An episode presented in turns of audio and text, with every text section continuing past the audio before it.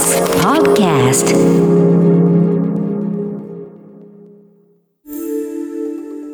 Screenless Media Lab Weekly Report TBS ラジオが設立した音声メディアなどの可能性を追求する研究所スクリーンレスメディアラボ毎週金曜日のこの時間はラボのリサーチフェローで情報社会学がご専門拓殖大学非常勤講師の塚越健二さんに最新の研究成果などを報告してもらいます塚越さんよろしくお願いしますよろしくお願いします。お願いします。さて今日はどんな話題でしょうか？はい、今回はですね、えー音によるまあ、治療とかですね、まあうん機能改善をするですね、はい。えー神経学的音楽療法というですね、はいはいえーまあ、そういう観点からさまざまな方法を紹介したいかなというふうに思っております。音楽療法。そうですね音楽療法の中の,、まあ、あの神経学的って、まあ、神経に作用するということなんですけれども、うん。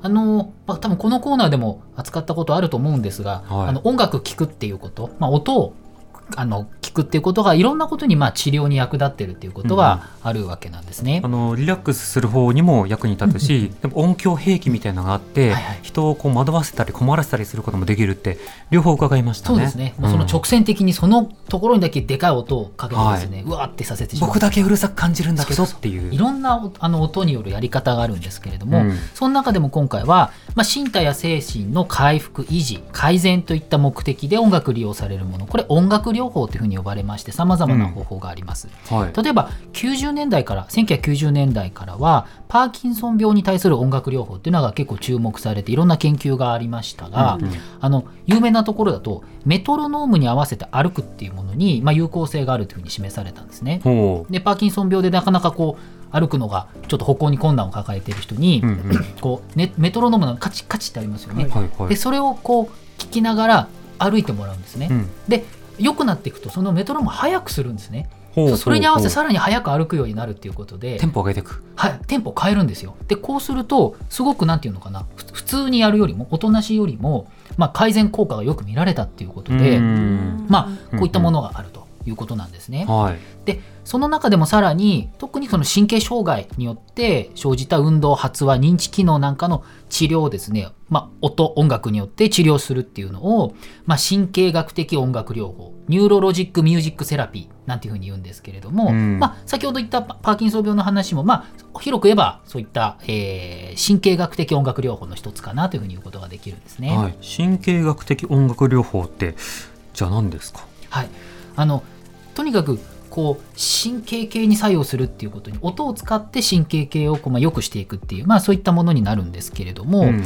あの昨今はこうデジタル技術っていうのをとにかく使ってこの、まあ、人の神経にね、えー作用するっていうことを、まあ、中心に考えている企業さんもいろいろありまして、うん。例えば、まあ、7月なんですけれどアメリカですが2500万ドルの資金調達、はい。だから27億円ぐらいですか、うん。の資金調達をこあの行った、えーメドリ、えーメメメドリズムス、うん。メッドリズムスか、はいはい。えーという会社があるんですけれども。メディシンとリズムを合わせてるんだろそううね。ですね。きっとね。メッドリズムス、うんそうですね。すいません。っていうあのか会社があるんですけれども、うんうん。はい。ここセンサーとか音楽を使って神経系のこうあの病気とかを患った人の歩行改善っていうのを行っている企業なんですけれども。もともと創業者がその神経学的音楽療法の研究者たちなので、あの聴覚刺激、まあ、音楽をこう聞くとか、まあ、音の刺激を与えることによって運動を制御している神経回路に働きかけると、まあ、それで、治療を行うということなので、はいはい。例えば昨年はですね脳卒中を原因とした人の歩行障害を治療するデジタル機器が、うん。アメリカの FDA っていうですね、はい。まあ食品医薬品局っていう、まあ、あの結構有名なところがありますけれども、ここからですね、まあ、画期的な技術を使ったデバイスに認められるブレイクスルーデバイス指定っていうのを受けたりしているんですね。うん。でこれまだ商品化はなかなかあのなってないんですけれども、うんうんまあ、機器を使って一定の音を聞いてもらうことによって、はいその歩行に障害がある人が、まあ、それを治療していくっていうような、うんまあ、そういう研究とかもそういうデバイスとして、えー商品化するっていうことも着々と進んでいるということなんですね。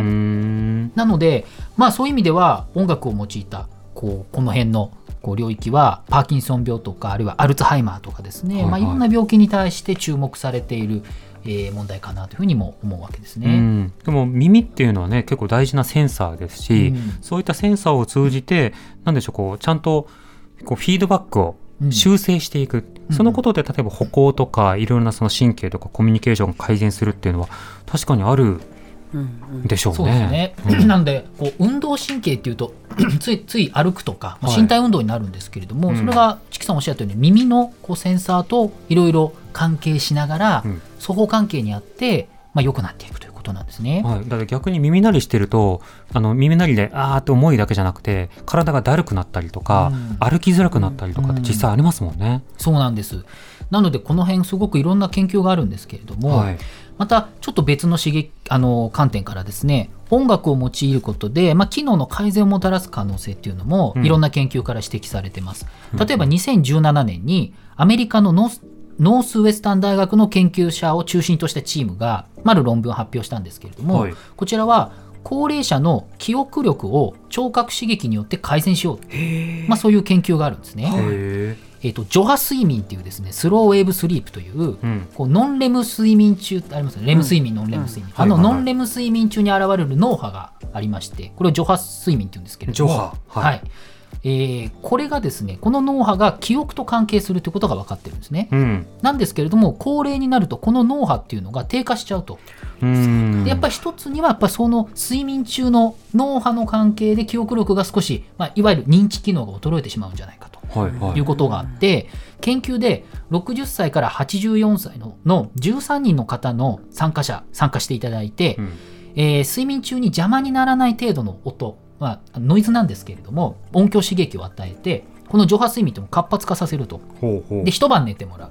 であの比較用に偽のそういった上波睡眠をこうこう大きくするようなものじゃない偽の刺激を一晩与えてこれランダムに、まあ、行ってもらうと。はい。で実験でですねその寝る前の夕方と寝た朝の2つの段階で、えー言葉のペアに関する連想記憶テストっていうのを行うんですね。はいはい。例えばバナナだったらリンゴとか、うん。なんかペアでこう何言ったらこれみたいなことを覚えてもらって、はいはい。それをどのくらい覚えてられるかっていう、もう本当に単純な記憶力のテストをしたんですけれども、うんこれあの睡眠前の夕方に思い出した場合は、はい。平均42.95の単語を思い出すと。うんうん。なんですけれども朝になるとこれが、えー、52.15っていうことではい。平均して9.25増えたってことなんですね。うん。なのでこれ除波睡眠を与えて寝てもらって起きると思い出したその単語数が9.25上がるっていうことなんでかなり記憶力上がってると。ん。でもこれまあ寝たらよく睡眠は記憶にいいっていうから、うん。寝たからじゃない？そうじゃないの？って思うかもしれないですよね。なので先ほど言った